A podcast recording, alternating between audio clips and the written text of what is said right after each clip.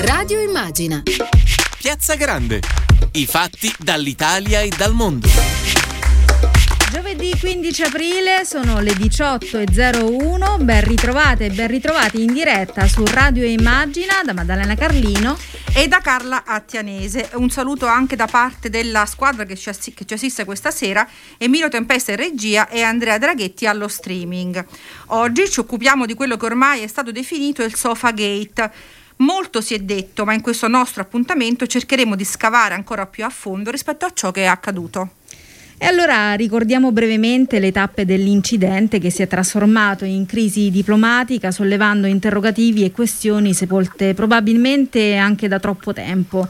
Protagonista è la Presidente della Commissione europea Ursula von der Leyen, a cui durante la visita ad Ankara, insieme al Presidente del Consiglio UE Charles Michel, non è stata riservata una sedia d'onore per i colloqui con il capo di Stato Erdogan.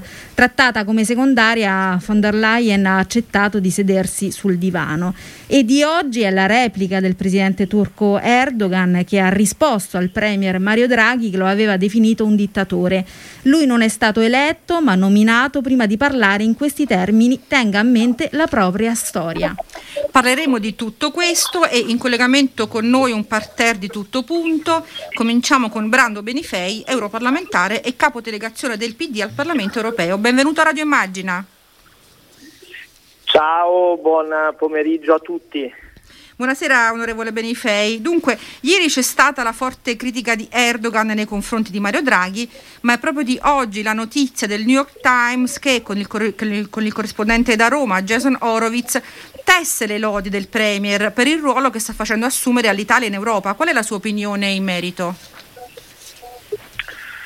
Ma la mia opinione, poi io sto facendo oggi solo un saluto, un piccolo intervento, poi interverranno le mie colleghe successivamente, ma ehm, penso che la mia opinione sia quella che alla fine è quella di tutti i democratici progressisti oggi in Europa, io spero di tutti i cittadini europei, cioè che noi non possiamo eh, cedere, non possiamo fare passi indietro rispetto a ai comportamenti vergognosi, ehm, nemici dei diritti delle donne e non solo, delle minoranze, delle, eh, dei giornalisti, della libertà di espressione, eh, della democrazia che eh, porta avanti eh, il presidente Erdogan. Quindi le parole che ha usato Mario Draghi, molto pesanti, molto dure, sono però parole di verità eh, e quindi eh, non posso distaccarmi da quel giudizio. E io penso che questa vicenda ne parlerete poi insieme alle colleghe Moretti, eh, Picerno, insieme ad altri ospiti, eh, la vicenda del Sofagate è una vicenda dove l'Europa non ha saputo essere unita nel modo giusto di fronte a questo eh, modo di fare anche in chiave simbolica, perché poi noi siamo stati con i parlamentari europei anche recentemente a protestare davanti all'ambasciata turca a Bruxelles per eh, la, l'uscita della Turchia dalla Convenzione di Istanbul, quella che riguarda la lotta alla violenza contro le donne, quindi diciamo, non ci serviva la vicenda del Sofagate cosiddetto per sapere eh, quello che accade in Turchia, però è una vicenda simbolica dove purtroppo l'Unione Europea ha mostrato la sua fragilità, cioè un'Unione dove la Commissione Europea, Ursula von der Leyen, in quel caso anche una donna e quindi eh, rispetto a ciò che dicevo prima particolarmente eh, diciamo, eh, significativa come, come, leadership di fronte a un mondo ipermaschilista come quello di Erdogan, ehm, eh, rappresenta la Commissione europea, e cioè l'organo comunitario. Michel, che rappresenta la presidenza del Consiglio europeo e quindi dei governi, ha espresso un atto di prepotenza a mio modo di vedere perché nessuna ragione di protocollo doveva permettere una cosa del genere. Quindi io credo che anche da questa vicenda traiamo non solo le cose di cui si parlerà e che eh, venivano già accennate, ma anche la necessità di riformare l'Unione Europea. Io vi devo lasciare appunto e, e, e non posso rimanere per l'intera discussione perché ho una riunione proprio sulla conferenza sul futuro dell'Europa fra pochi minuti che sarà l'occasione in cui l'Unione Europea dal 9 maggio inizierà una discussione, ne abbiamo parlato già anche a Radio Immagina, ne parleremo ancora, per darsi eh, una nuova struttura, in prospettiva una struttura più forte, più federale, più democratica. Ecco, anche questo episodio ci dice che di un'unione più unita e più forte ce n'è bisogno anche per difendere i diritti fondamentali, anche la dignità dell'Europa di fronte ad autocrati come, come, Erdogan. E allora noi ringraziamo Brando Benifei, gli auguriamo naturalmente un buon lavoro, una buona riunione perché c'è molto da fare. Grazie, buon lavoro. E proseguiamo, proseguiamo, con questo nostro approfondimento perché ci ha raggiunto in collegamento un'altra europarlamentare, PD, Pina Picerno. Ben ritrovata a Radio Immagina. Grazie, buonasera, buonasera a tutti voi. Allora, parlavamo il gesto del presidente Erdogan, una prepotenza o forse qualche cosa di più. Eh, Picerno, che impressione ha su quanto è successo finora? Come politica, lei sicuramente ha registrato le reazioni del Parlamento europeo e le vogliamo chiedere quali sono state e quali sono in questa delicata fase. Ma intanto a me è molto meravigliato che ci si potesse aspettare altro da Erdogan se non l'offesa se non lo schiaffo diplomatico, l'ennesimo.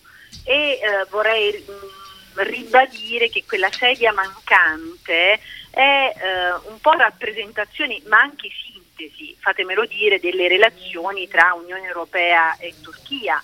Perché negli ultimi mesi noi abbiamo assistito ad una linea molto molto morbida che noi parlamentari appunto del Partito Democratico eh, qui a Bruxelles non abbiamo per nulla condiviso, lo ribadiva poco fa il nostro capo delegazione Brando Benifei, eh, perché si è eh, in qualche modo immaginato una eh, necessità appunto di dialogare con Erdogan, si, si è definita questa nuova strategia eh, de-escalation per provare a raffreddare delle tensioni che sembravano non più eh, controllabili. Ricordo a, chi ci segue eh, la crisi che c'è stata nell'Egeo lo scorso, lo scorso, la scorsa estate, no? che ha causato insomma, una serie di, di problemi, eh, di insomma, crisi tra, eh, lo ricordo brevemente, tra la Turchia e la Grecia rispetto appunto allo sfruttamento delle risorse eh, minerarie energetiche presenti appunto nell'Egeo. E da quel momento in poi eh, diciamo, Convenzione e Consigli, i vertici dell'istituzione europea hanno pensato bene di provare a raffreddare le tensioni, per carità scelta giusta, il tema è che però questa de-escalation è stata in qualche modo unilaterale, questo va detto, cioè è stata perseguita da, soltanto dall'Unione Europea. Ma da parte di Erdogan abbiamo invece assistito ad una serie eh, terribili provocazioni al fatto che eh, in Turchia non si rispettano i diritti umani, sappiamo che nei mesi scorsi sono succedute una serie eh, terribili di arresti, sono stati arrestati i capi dell'opposizione, ridotti al silenzio i capi dell'opposizione attraverso la violenza, eh, attraverso arresti, sono stati ridotti al silenzio gli studenti cioè, poi non ci sono riusciti per, per, per, fortuna perché nonostante tutte queste violenze e queste intimidazioni va registrato che in Turchia i movimenti continuano a essere forti e si rigenerano con una bellezza ed una straordinarietà che sono da lezione davvero anche ai vertici delle istituzioni europee. Allora io credo che di fronte alla negazione dei diritti umani, di fronte a un dittatore ha fatto bene Draghi a definirlo così, a chiamare le cose con il loro nome, che continua a ridurre a silenzio i suoi oppositori, continua a eh, eh, definire, a far passare, ad, ad arrestare per terrorismo chi la pensa diversamente, e la storia di tanti intellettuali, ieri per fortuna sapete che è stato uh, rilasciato a Stan dopo appunto una sentenza della Corte uh, di Giustizia europea che appunto condannava la sua ingiusta detenzione, ma insomma in Turchia si susseguono tante ingiuste detenzioni e viene, vengono costantemente, quotidianamente calpestati i diritti umani. Allora io penso che tutto questo sia un po' eh, il Sofagate, no? sia un po' rappresentazione e sintesi della crisi della politica estera dell'Unione Europea e cioè eh, dovuta in particolare al fatto che si è eh, voluto e si è immaginato no, costruire tutta la politica estera dell'Unione, in particolare nel Mediterraneo, in qualche modo eh, subordinando tutta la questione del Mediterraneo al problema e alla questione migratoria. Cioè sappiamo bene che Erdogan drammaticamente ha voce in capitolo a Bruxelles perché l'ossessione, l'unica ossessione delle cancellerie europee è in qualche modo evitare crisi migratorie, soprattutto quando queste potrebbero avvenire a poca distanza da elezioni importanti. Ecco, ecco grazie onorevole, onorevole mh, mm, Picerno, mh, mm, la interrompo proprio su questo perché ci ha nel frattempo raggiunti in collegamento uh, Lia Quartapelle, deputata del PD e responsabile Europa e affari esteri della segreteria nazionale del PD. Eh, buonasera e benvenuta a Radio Immagino, onorevole Quartapelle. Buonasera a voi.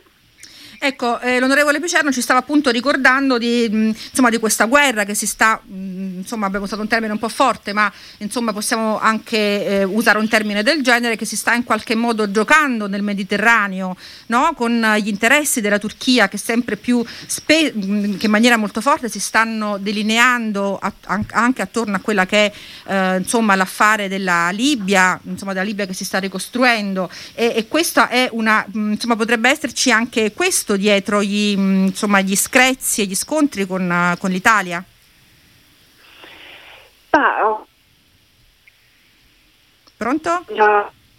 Allora, forse abbiamo qualche problema sì. tecnico del, nel collegamento con uh, Lia Quartapelle. Allora, proseguirei intanto con l'onorevole Picerno perché mh, mm, volevo approfondire ehm, questo simbolo della sedia vuota. Ah, eh, Vicerno, sì. la storia ci ha un po' insegnato che purtroppo in più occasioni la democrazia non, non si può esportare. È anche vero però che non, si può essere, non può essere neanche una merce di scambio di interessi particolari e sappiamo che i rapporti con la Turchia sono portatori di tanti interessi anche economici piuttosto che eh, rispetto ai dossier del, del, dei flussi migratori. Ecco, la, la, sedia vuota, simbolo di che cosa e fino a che punto può essere lasciata così vuota senza che l'Europa non batta un colpo? Ma intanto io l'ho anche scritto e lo ripeto qui stasera, la sedia da occupare è quella lasciata, li- lasciata libera dalla politica, lasciata libera cioè dalle nostre paura, paure, dal fatto che l'agenda estera dell'Unione Europea, in particolare nelle relazioni con la Turchia, è stata condizionata dalla paura eh, della, della necessità quindi di gestire il fenomeno migratorio e quindi è stata condizionata da, Ergo, da Erdogan perché è consapevole appunto di questa uh, miopia uh, dei, dei, leader europei e delle cancellerie europee. Allora io penso um, che se europeismo e atlantismo diciamo, hanno significato e significano per noi europeisti ovviamente moltissimo eh, e hanno significato moltissimo nella storia dell'umanità, io penso che significano soprattutto l'idea di difesa dei diritti umani, di provare a dare una mano in generale nel mondo allo sviluppo della democrazia, e questa, se ci pensiamo, è poi la ragione fondativa stessa dell'Europa, cioè l'Europa nasce per questo, nasce per evitare che sia più possibile appunto una guerra, una guerra appunto come quella che i nostri nonni hanno conosciuto, mh, quella che hanno vissuto appunto la seconda guerra mondiale. E quindi nasce come antidoto rispetto ai totalitarismi, nasce esattamente per questo. Allora questa è la ragione per cui io ho trovato in questo atteggiamento così, eh, eh, nell'assenza di reazione, nel silenzio di Charles Michel, nell'assenza di reazione dell'Europa eh, di questi mesi, è anche un po' un tradimento di quella che è la ragione fondativa dell'Europa stessa. È la ragione per cui noi abbiamo voluto manifestare tutto il nostro dissenso.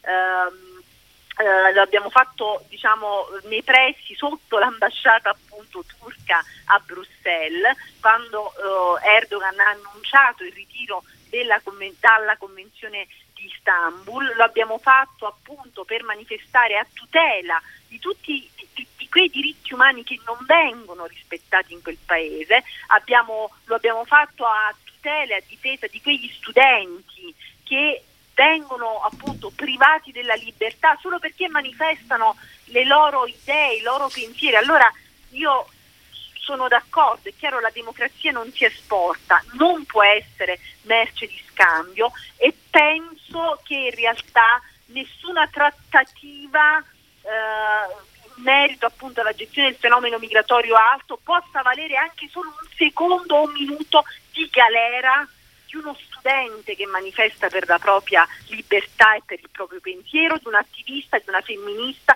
di uno scrittore o di un intellettuale che sono in quel paese costretti ingiustamente a, a, privazioni della libertà personale che sono appunto detenuti ingiustamente. E noi Come di questo insomma, sta succedendo. Sappiamo, lo sappiamo, cronaca, lo sappiamo. Esatto. Allora, io intanto ringrazio Pina Picerno per essere stata qui con noi perché naturalmente questo è un argomento che dobbiamo tenere eh, sempre sotto i riflettori e quindi grazie molte. Grazie a voi, grazie davvero, buona serata. Buona serata, abbiamo recuperato Lia Quartapelle, possiamo sì, proseguire sì, onorevole, nostra... onorevole Quartapelle, richiamo la, la, domanda sulla quale ci siamo interrotti poco fa e vorrei richiamare le precise parole pronunciate da Mario Draghi qualche giorno fa, Erdogan un dittatore di cui si ha bisogno. Ecco, a proposito degli scenari che abbiamo evocato poco fa rispetto agli equilibri geopolitici nel Mediterraneo, tra flussi migratori, eh, questo, mh, mm, questi nuovi confini che addirittura eh, Libia e, e Turchia hanno tracciato nel Mediterraneo e gli interessi in Libia, tutto questo ha un prezzo da pagare eh, per noi, per l'Italia, sì o no? Beh, eh, come ogni cosa in politica estera e anche nella vita, eh, certo che eh, avere una presenza nel Mediterraneo di un certo tipo ha un prezzo da pagare. Eh, io credo che il Presidente Draghi abbia eh, giustamente e semplicemente detto la verità, eh, chiamando Erdogan un autocrate, perché, come diceva anche Pina Picerno prima, eh, la Turchia è un paese dove i giornalisti finiscono in carcere per 1700 giorni come è successo ad Ahmed Altan e, e, e non vengono liberati se non per intervento della Corte di Giustizia europea. Eh, gli oppositori eh, ma gli oppositori vuol dire i leader dei partiti di opposizione che siedono in Parlamento rischiano il carcere come eh, purtroppo a questo punto rischia anche Kilidaroglu che è il eh, segretario del partito CHP che è diciamo, il partito fratello del Partito Democratico. Eh, gli studenti non possono liberamente andare a lezione in università perché anche lì il governo cerca di reprimere la libertà accademica. Insomma, è una situazione molto pesante che a mio giudizio è difficile definire in altro modo da, da che, dalla parola che ha usato il Presidente Draghi. Ehm, il Presidente Draghi ha deciso di chiamare le cose con il loro nome. Chiamare le cose con il loro nome ha certamente un costo ed è un costo che secondo me va sostenuto collettivamente come Unione Europea. Non sto parlando di soldi, ma sto parlando di atteggiamento. Eh, questi autocrati, questi eh, personaggi fuori dall'Unione Europea guardano con preoccupazione a quando l'Unione Europea è forte, perché quando l'Unione Europea mette per esempio le sanzioni contro la Russia, poi la Russia ci, eh, eh, ci perde. Eh, quando l'Unione Europea parla con una voce sola sulla Turchia, la Turchia va in difficoltà. Eh, Erdogan con la vicenda della sedia ha cercato di, eh, tatti- di, usare una tattica vecchia come il mondo, cioè il divide et impera, eh, di cercare all'interno dei suoi, diciamo, del, della controparte uno, un elemento così di debolezza e l'ha trovato eh, in, in questa in questa situazione tra Michelle eh sì, e sì, onorevole Quartapelle, perché vogliamo ricordare che ciò che è successo al Sofagate si è trasformato anche in una in, in, un incidente tra Commissione e Consiglio, mettendo in evidenza anche un po' questa debolezza dell'Unione Europea eh, rispetto alla mancanza di una politica estera comune, così?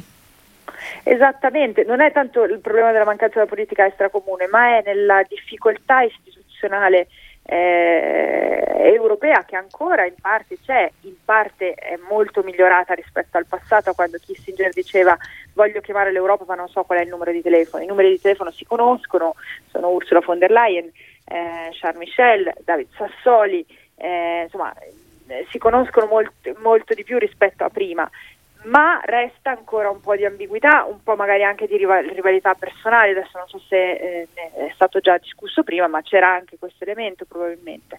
Ecco, noi non dobbiamo permettere che i nemici di un'Europa unita, chi ha paura dell'Europa unita, si inserisca all'interno delle nostre divisioni, perché uniti più forti, come siamo molteplici, alle volte rischiamo di avere qualche tallone d'Achille. Io... In secondo luogo sì. dobbiamo essere consapevoli di come si proietta eh, il nostro peso internazionale. Quindi parole chiare, parole forti come quelle usate dal Presidente Draghi. E noi abbiamo un osservatore davvero informato su quello che succede in Europa, è con noi Alberto D'Argenio, giornalista della Repubblica. D'Argenio. Buongiorno. Benvenuto a Radio Immagina. Ciao, grazie.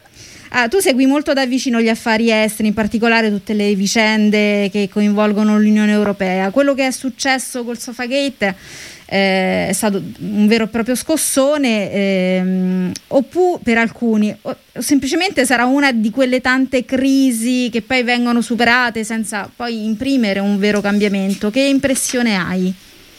Ma allora, innanzitutto uh, diciamo che um, io condivido l'analisi che stata, state facendo prima, cioè che in questo caso si è trattato proprio di una rivalità da parte del, del, Presidente del Consiglio europeo, Charles Michel versus Ursula von der Leyen, diciamo che il Presidente del Consiglio europeo è un ruolo ibrido, eh, ricordiamolo, è il chairman dei vertici UE, quelli dei capi di Stato e di Governo, dei summit, però non ha un vero profilo politico e Michel sta cercando di profilarsi sulla proiezione esterna, sulla politica estera e questo probabilmente è stata la causa per cui eh, si è arrivati all'incidente di Ankara che è stato devastante dal punto di vista dell'immagine. Quanto questo incidente poi eh, avrà una ricaduta concreta sulla posizione di Michel, cioè se Michel eh, sarà costretto alle dimissioni, diciamo che è difficile dire al momento. Per ora non è questo il clima, anche se c'è un enorme malumore verso Michel, eh, ma dovrebbero uscire diciamo, delle evidenze ulteriori sul fatto che lui non solo sapesse ma abbia cercato quel format nella sala del palazzo presidenziale di Erdogan, Erdogan il quale ovviamente ha ben sfruttato l'occasione per dare corpo, per dare proprio un'immagine plastica della sua politica macista eh, e chiaramente discriminatoria e per mettere in difficoltà l'Europa. Allora, quindi sulla posizione di Michel è difficile da valutare adesso, diciamo che eh, l'abbrivio al momento non porterà alle dimissioni, anche perché sarebbe un terremoto per le istituzioni europee e una vittoria per Erdogan. Da un punto di vista della politica estera europea invece questo potrebbe avere diciamo, un, provocare un danno permanente. Ricordiamo che poco prima eh, dell'incidente di Ankara c'è stato l'incidente a Mosca quando l'alto rappresentante Borrell era andato da Lavrov per chiedere la liberazione di Navalny ed è stato umiliato in diretta in conferenza stampa dal ministro degli esteri russo eh, che l'ha maltrattato senza trovare una pronta reazione da parte di Michel, eh, scusa, di Borrell e nel frattempo stava espellendo dei diplomatici europei dalla Russia. Quindi questo è un po' il segno di una fragilità di politica estera europea strutturale, perché nessuno di noi pensa che Borrell sia scarso come diplomatico e come ministro degli esteri europeo, semplicemente una posizione, quella europea, che deve sempre essere negoziata a 27, col diritto di veto su qualsiasi passo diplomatico e su qualsiasi postura diplomatica, chiaramente dà poca eh, diciamo, diciamo, diciamo che i, protoc- i, protocolli europei non aiutano in questo, ecco, non c'è quella capacità di reazione immediata che servirebbe in questi scenari. È una politica estera che si costruisce su 27 posizioni spesso contrastanti senza che ci sia nessuno che possa imporre una posizione di maggioranza forte. Infatti questo è uno degli esercizi su quali si eserciterà adesso la conferenza sul futuro dell'Europa, eh, diciamo, curata dal Parlamento europeo principalmente da David Sassoli, eh, che è un grande dibattito su come riformare l'Europa e che i progressisti in Europa eh, sperano porti a una vera e propria conferenza intergovernativa, quindi a un cambiamento dei trattati. Se così sarà, lo scopriremo nel prossimo anno e mezzo, due, uno dei grandi obiettivi è proprio quello di elevare l'unanimità, quindi il diritto di veto in politica estera per dare più consistenza. Diciamo, ricordiamo che Ursula von der Leyen si è ripromessa di dar vita a un'Europa geopolitica, ecco questo sarebbe uno dei passi fondamentali. Sì, um, eh, grazie D'Argenio. Volevo tornare all'onorevole Quartapelle, tornando alla Turchia e eh, alla, mh, mm, insomma, alla, notizia a cui hanno fatto cenno sia Maddalena che Brando Benifei poco fa, ossia la fuoriuscita di Ankara dalla Convenzione di Istanbul contro la violenza sulle donne. Volevo ricordare brevemente che secondo le autorità turche eh, mh, le leggi nazionali sono sufficienti a garantire la protezione delle donne, questa è stata la giustificazione della Turchia. Nel paese tuttavia si sono registrati 78 femminicidi, femminicidi, da inizio del 2021 e oltre 300 nel 2020 e oltre il 38% delle donne in Turchia è stata vittima di violenza da parte del partner, secondo l'OMS. E, e nell'uscire dalla Convenzione di Istanbul, l'onorevole Quartapelle Erdogan ha anche attaccato la comunità LGBT. Ecco, sicuramente c'è stata una gaffa da parte dell'Unione Europea, ma c'è anche un problema della Turchia nei confronti delle donne in particolare. È così? Sì, la Turchia come tanti altri paesi, incluso l'Italia, ha un problema di violenza contro le donne che mh, mm, spesso è radicato in uh, questioni culturali e in particolare in una frizione tra modernizzazione dei costumi e ancestralità uh, della mentalità. E più si modernizzano alcuni costumi e la mentalità resta um, ancestrale, più capita che gli uomini non stiano dentro e commettano violenze contro le donne. Eh, noi abbiamo incontrato i parlamentari turchi come Commissione Esteri del della Camera dei Deputati la scorsa settimana e su un piano di grande parità eh, gli abbiamo rivolto una domanda dicendo l'Italia ha un problema di femminicidi così come la Turchia, l'Italia ha un problema di violenza contro le donne così come la Turchia ci dite perché voi siete usciti dalla Convenzione di Istanbul, eh, perché se voi che siete quelli che l'hanno promossa, che l'hanno firmata per, per, ratificata per primi, che avete ospitato la firma di tutti i paesi, ne uscite forse pensate che sia dannosa. No? Eh, così anche per non andare a fare lezioni agli altri su argomenti dove anche noi dobbiamo un po' farci eh, il nostro esame di coscienza. La risposta che abbiamo avuto è stata una risposta molto imbarazzata dai parlamentari turchi. Ecco, io su questo eh, lo, lo, ribadisco, sono un po' di anni che certe forze reazionarie oscurantiste in Occidente come nel Mediterraneo fanno la morale e la lezione partendo dal corpo e dal ruolo della donna nella società. Lo fa Pillon in Italia quando partecipa alla conferenza delle famiglie di Verona e lo fa un altro estremo lo Stato islamico quando prende le donne yazide e le rende delle schiave sessuali. Erdogan purtroppo si inserisce all'interno di questa, eh, di questa ondata reazionaria conservatrice che, che vuole riportare indietro le donne e la società turca.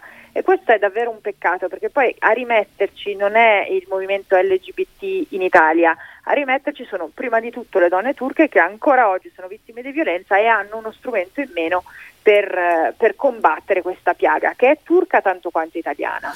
Eh sì, su questo non c'è dubbio, onorevole Quartapelle, e noi vogliamo ringraziarla per essere stata con noi qui questa sera. Lo ricordiamo, onorevole Quartapelle, responsabile Euro, Europa e Affari Esteri della segreteria nazionale del PD. Grazie di essere stata con noi.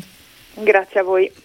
Allora, io continuerei con il nostro approfondimento, con questa eh, interessante conversazione con D'Argenio, a cui voglio chiedere ehm, una riflessione su una cosa che insomma in più di un osservatore ha notato, cioè l'Unione Europea praticamente non si è accodata a Draghi rispetto al commento che ha fatto su Erdogan, però sul caso Sofagate è stata invece molto dura.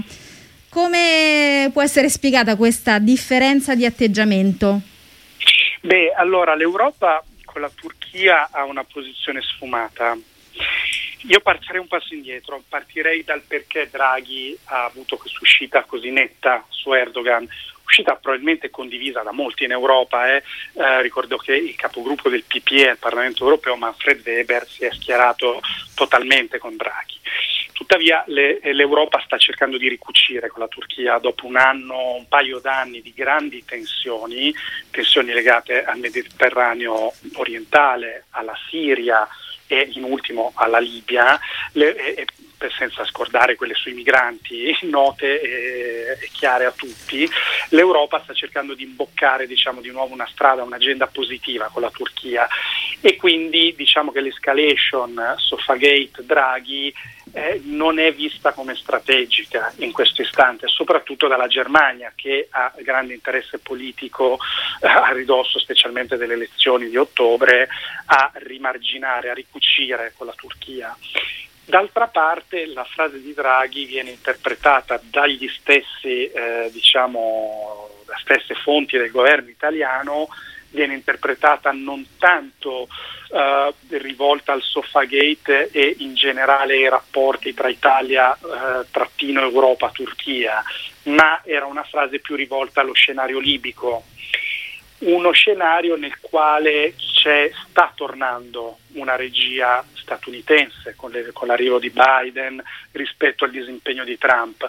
Quindi diciamo che sono due argomenti, due na- discorsi eh, in realtà separati che eh, hanno avuto una convergenza mediatica eh, per l'1-2 Sofagate Draghi, però in realtà erano degli ambiti molto diversi e nella strategia di appeasement tra Europa e Turchia c'è anche la richiesta europea, chiaramente sotto traccia, di un uh, ruolo costruttivo della uh, Turchia in Libia.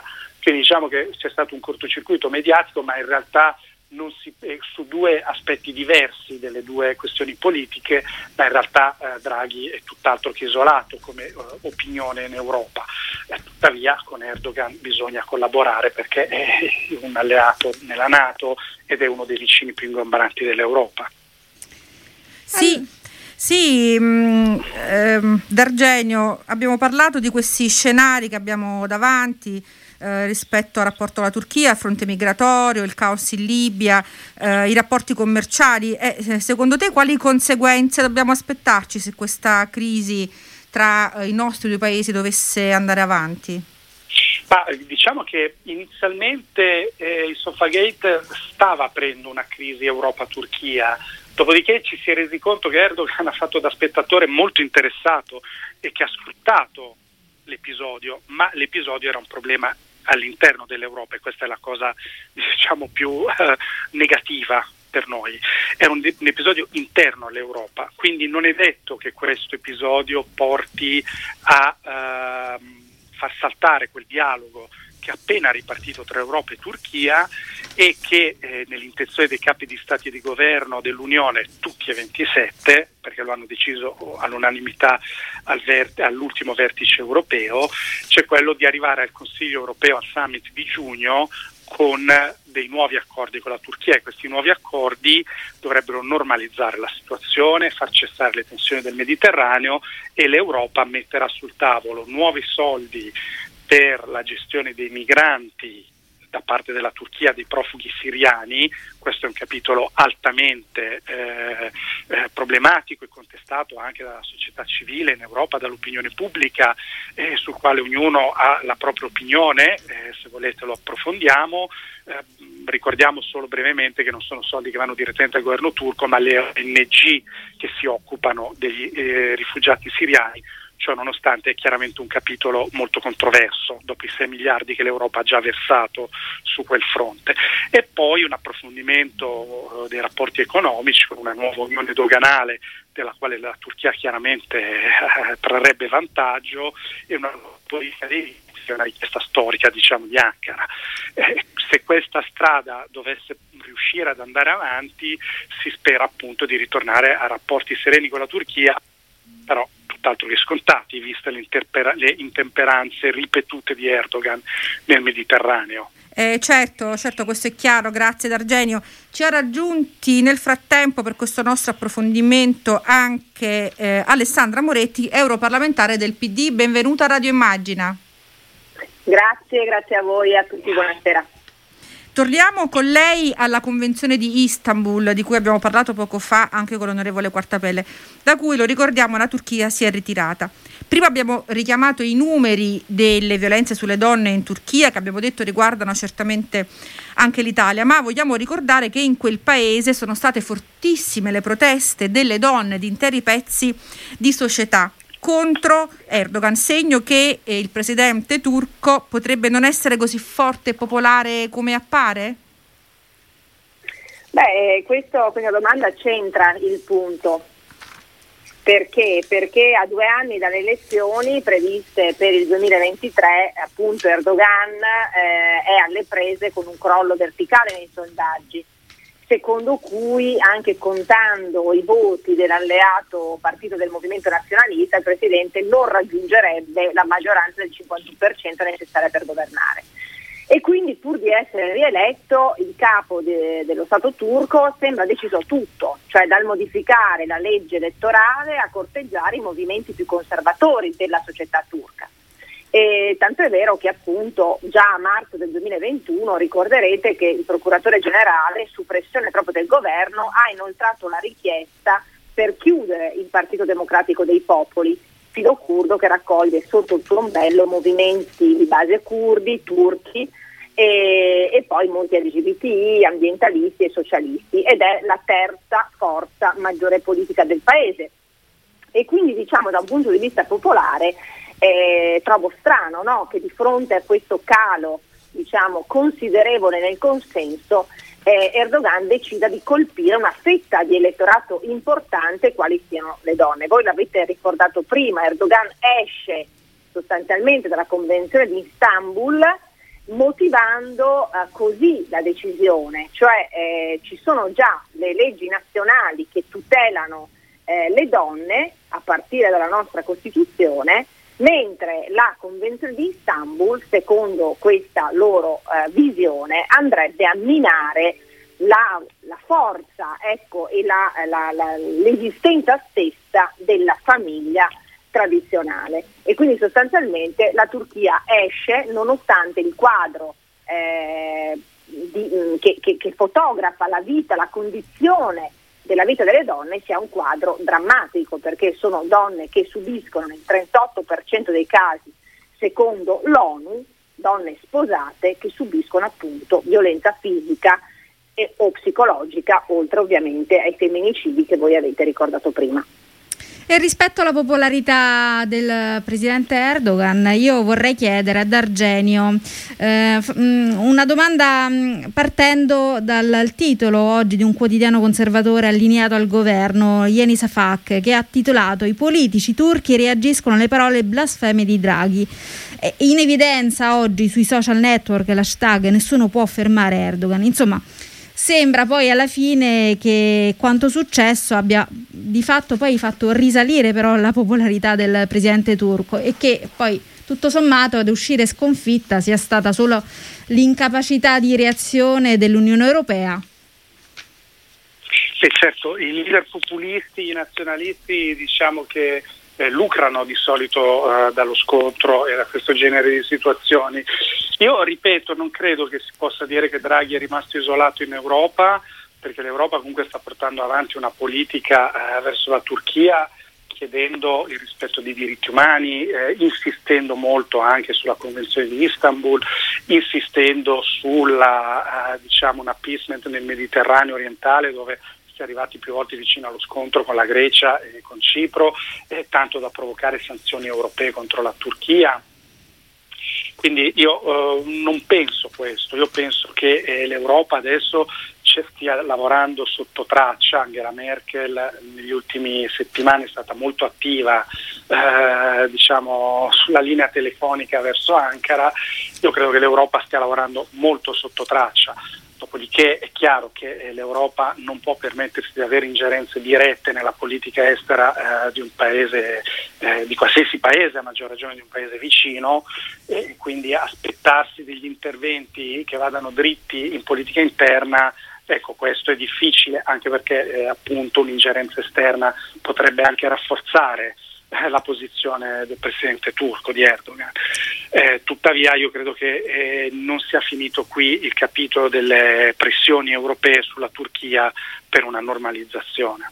Ecco, Moretti, rispetto a questo, secondo alcuni osservatori, al di là delle polemiche di queste ore, l'incontro di Ankara segna comunque una sostanziale continuità nella collaborazione reciproca. Inoltre, eh, Draghi, sempre secondo alcuni, avrebbe parlato così per, poi per rafforzare l'asse Atlantico Italia-USA e per rendere finalmente l'Unione Europea più forte e più consapevole eh, rispetto a, a, agli obiettivi che, che, cerca e vuole raggiungere.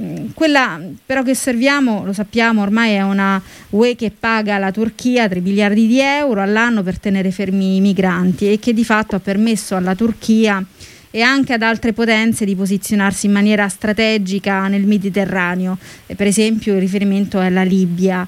Serve un po' più di coraggio in questo senso anche da parte dell'Unione Europea dopo insomma, le parole di Draghi? Beh, assolutamente sì, del resto però D'Argenio l'ha detto bene, no? come la posizione dell'Europa sulla Turchia sia una posizione sfumata e che alla fine l'Europa cercherà di ricucire con Erdogan per la necessità che ha appunto eh, di eh, continuare a mantenere tutta una serie di eh, sicurezze, tra virgolette, che riguardano eh, la politica migratoria. Ed è lì il grande tema, la grande debolezza, la grande fragilità europea, cioè disposta in qualche modo a scendere a patti con un dittatore, perché appunto Draghi ha fatto bene a usare quelle parole, tant'è vero che poi la risposta di Erdogan è stata durissima, no? dicendo le parole di Draghi sono eh, maleducate e danneggiano le relazioni. Ricordiamo tra l'altro eh, che da un punto di vista proprio eh, economico, no? e, noi abbiamo eh, relazioni economiche Italia-Turchia ehm, in numeri fortissime, cioè il 41% ehm, è la percentuale di esportazioni turche verso l'Europa e il 33% la percentuale delle importazioni della Turchia dall'Unione Europea. E quindi tra diciamo, Turchia e Europa nel 2020 c'è stato uno scambio di 143 miliardi di dollari, quindi parliamo come dire, di cifre eh, importantissime, per cui al presidente turco ricucire con l'Europa servirebbe per rassicurare i mercati, oltre che a smarcarsi dal crescente isolazionismo sul piano internazionale. Mentre l'Europa vede in Ankara un interlocutore essenziale per bloccare i flussi dei migranti provenienti dalla Siria e lungo la rotta balcanica. Tra l'altro voi sapete che noi come deputati europei siamo andati anche sulla rotta balcanica non solo per denunciare la condizione dei migranti lungo quella rotta, ma per scuotere la coscienza dell'Europa finché assuma un atteggiamento completamente diverso rispetto alla politica migratoria, che è una politica inaccettabile, cioè noi dobbiamo decidere da che parte stare. Se noi continuiamo a dire che lo Stato di diritto, cioè il rispetto dello Stato di diritto, deve valere per i paesi europei, dobbiamo spingerci un po' oltre, dobbiamo dire che l'Europa non può scendere a patti con chi viola lo Stato di diritto, ma con chi viola, nel caso non sia un paese facente parte dell'Unione Europea, i diritti umani, i diritti politici, i diritti civili, cosa che appunto eh, eh, Erdogan fa. Ricordiamoci che non c'è la questione soltanto delle donne, ma c'è la questione anche del giornalismo, della libertà di stampa. Cioè l'ultimo rapporto dell'International Federation of Journalists ha definito eh, diciamo, ehm, Erdogan e la Turchia il più grande carceriere di giornalisti al mondo. E quindi sono almeno 67 i giornalisti detenuti in Turchia e quindi eh, diciamo che la, la condizione ecco, dei diritti civili, dei diritti politici e delle libertà è assolutamente pregiudicata. Dobbiamo chiederci come Europa come vogliamo reimpostare questo rapporto, se vogliamo far finta di niente e quindi andare avanti così o se invece vogliamo eh, dire, riprenderci una certa autorevolezza che devo dire dopo quello che è successo ad Ankara abbiamo perduto forse eh, in maniera eh, precipitosa, no? perché eh, Michel con quel gesto, cioè anzi quel, quel non gesto, che doveva semmai alzarsi e cedere eh, la, la, sua sedia alla Presidente, ha di fatto accettato un protocollo turco che era inaccettabile. Ecco sì, proprio a proposito dei rapporti ehm, che in futuro insomma, la UE dovrà avere con, con, la Turchia d'Argenio, volevo chiederti, noi l'abbiamo detto, eh, il nocciolo che anima i rapporti tra Turchia e Unione Europea e su tutti il dossier dei flussi migratori. Mm, attorno a questo ruotano tutta un'altra serie di questioni, a partire dai diritti umani, le ingerenze geopolitiche, gli scontri diplomatici. Ecco, quello che appare è che la Presidente von der Leyen e il Presidente del Consiglio europeo, Charles Michel, si sono in realtà resi conto che l'escalation degli scontri con Ankara non conviene a nessuno e in questo senso eh, l'Unione Europea appare un po' stretta in un gioco di specchi. Tu cosa ne pensi? Sì, io sono d'accordo con, l'onore, con l'onorevole Moretti su questo, assolutamente. Eh, eh, diciamo che è vero, l'Europa è stretta in un gioco di specchi, è vero, ci sono degli interessi eh, molto forti da un punto di vista geopolitico e, e sui migranti ed economico e, questo diciamo, lega le mani all'Europa. Ricordiamo che l'Europa l'anno scorso non ha avuto la forza di intervenire quando Erdogan è entrato uh, in Siria e Kurdistan, quindi eh, diciamo che il peccato originale risale a cinque anni fa ormai, cioè quando l'Europa ha deciso di appaltare la gestione dei rifugiati siriani a Erdogan. E l'Europa si è consegnata mani e piedi al sultano, al dittatore turco. Su questo non ci piove. Io sono sempre restio a eh, criticare, eh, diciamo a seguire la moda di chi critica la Merkel come matrigna europea perché a mio modo di vedere il bilancio della cancelliera di questi 15 anni sullo scenario europeo è stato positivo, è stato di grande leadership, di compromesso, ha saputo far dialogare mondi diversi, sensibilità diverse in Europa, ad esempio sull'economia, anche eh, con scontri violenti e con compromessi eh, non sempre felici per tutti, ma è riuscita a tenere la barra. Ecco, in questo caso l'errore di Angela Merkel, la necessità di Angela Merkel eh, viene pagata a caro prezzo dalla Turchia, perché, eh, dall'Europa, perché eh, quando eh, diciamo, è scoppiata la guerra siriana e l'Europa eh, centrale, centro-orientale, attraverso la rotta balcanica, era assediata dai migranti e la Merkel prima con un atto di eh, generosità e eh, di sensibilità politica, insomma, eh, assoluto ha aperto le porte ai migranti e poi ha dovuto chiuderle. Eh, per una diciamo, ribellione interna e dei paesi vicini Ecco, lì quando lei ha eh, risolto il problema con i famosi 6 miliardi alla Turchia affinché ospitasse eh, i rifugiati siriani, l'Europa si è consegnata a Erdogan. Questo è del tutto indubbio, quindi un'Europa che non è in grado di accogliere eh, 3 milioni e mezzo, 3 milioni e 6 se non ricordo male, di rifugiati eh, siriani questo è una grandissima debolezza. Noi siamo 500 milioni e non siamo in grado di accogliere 3 milioni e mezzo di persone come noi in fuga da una guerra, da ecco. un massacro. Eh, Moretti, come Partito Democratico, quali sono le soluzioni, almeno la rotta da seguire in questo difficile equilibrio con il quale sempre più spesso ci si confronta, quello tra realpolitik e diritti? Spesso infatti insomma, la ragione di Stato sembra valere sempre di più e, e, anche per venire ai temi più italiani, più di casa nostra, pensiamo per esempio alla legge Zan, ma anche allo Jussoli o al, al, tema del fine vita. Il PD deve essere un po' più coraggioso um, per quanto riguarda questi argomenti? Ma io devo dire che eh, ho notato su questo una, una, una presa di posizione eh, radicale eh, del, del, segretario Letta su questi temi eh, e eh, ho trovato davvero eh, giusto e giuste le parole che lui ha usato quando appunto ha definito tra le priorità per il nostro partito di riprendere in mano la questione della, delle politiche migratorie, del diritto all'asilo, dello Jussoli, che forse per un po' di tempo ci siamo lasciati alle spalle. Eh, perché, perché è un argomento oggettivamente scomodo.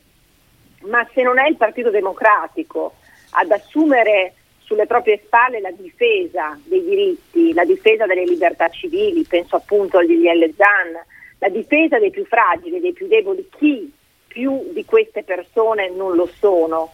E, e noi dobbiamo in Europa e come PD lo stiamo facendo, ehm, affermare un principio, e cioè che il nuovo patto sull'immigrazione non può basarsi sulla difesa dei confini nazionali e sulla, diciamo, eh, sulla totale ehm, disorganizzazione. La, la, noi lasciamo sostanzialmente che eh, i paesi eh, di primo arrivo eh, gestiscano sostanzialmente totalmente la questione no? E quindi ci siano violazioni palesi del diritto d'asilo che invece spetterebbe a queste persone che, come diceva D'Argenio prima, sono in fuga da guerre o carestie e che quindi hanno tutto il diritto di chiedere accoglienza in Europa. Quindi sostanzialmente questa delega che l'Europa fa all'esterno eh, dei propri compiti, delegare cioè ad altri la gestione dei flussi migratori è un comportamento che non possiamo più accettare. Quindi su questo il Partito Democratico anche in Europa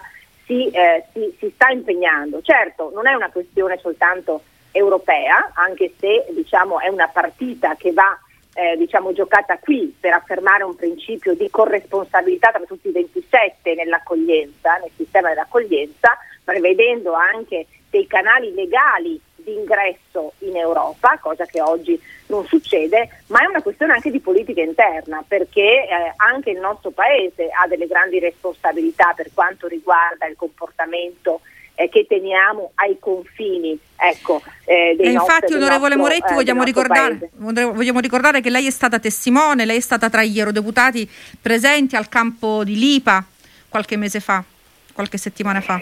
Sì, noi, noi, siamo stati appunto uh, al campo di Lipa in, nel confine tra la Bosnia e la Croazia, eravamo io, Brando, Benifei, Pietro Bartolo, eh, Maiorino ehm, siamo stati lì perché volevamo verificare le condizioni dei migranti in questi campi che vi assicuro non sono campi di accoglienza ma semmai possiamo definirli campi di detenzione Volevamo poi verificare eh, i respingimenti, se questi respingimenti illegali avvengono ad opera della polizia e verificare anche su come vengono utilizzate le risorse che l'Europa mette a disposizione. Beh, quello che abbiamo trovato è stato sconvolgente e quindi è chiaro che noi su questo tema non possiamo limitarci ad una denuncia o ad una testimonianza, ma dobbiamo agire per cambiare politicamente le regole che oggi non ci consentono più di guardare eh, queste persone negli occhi, perché c'è una colpa,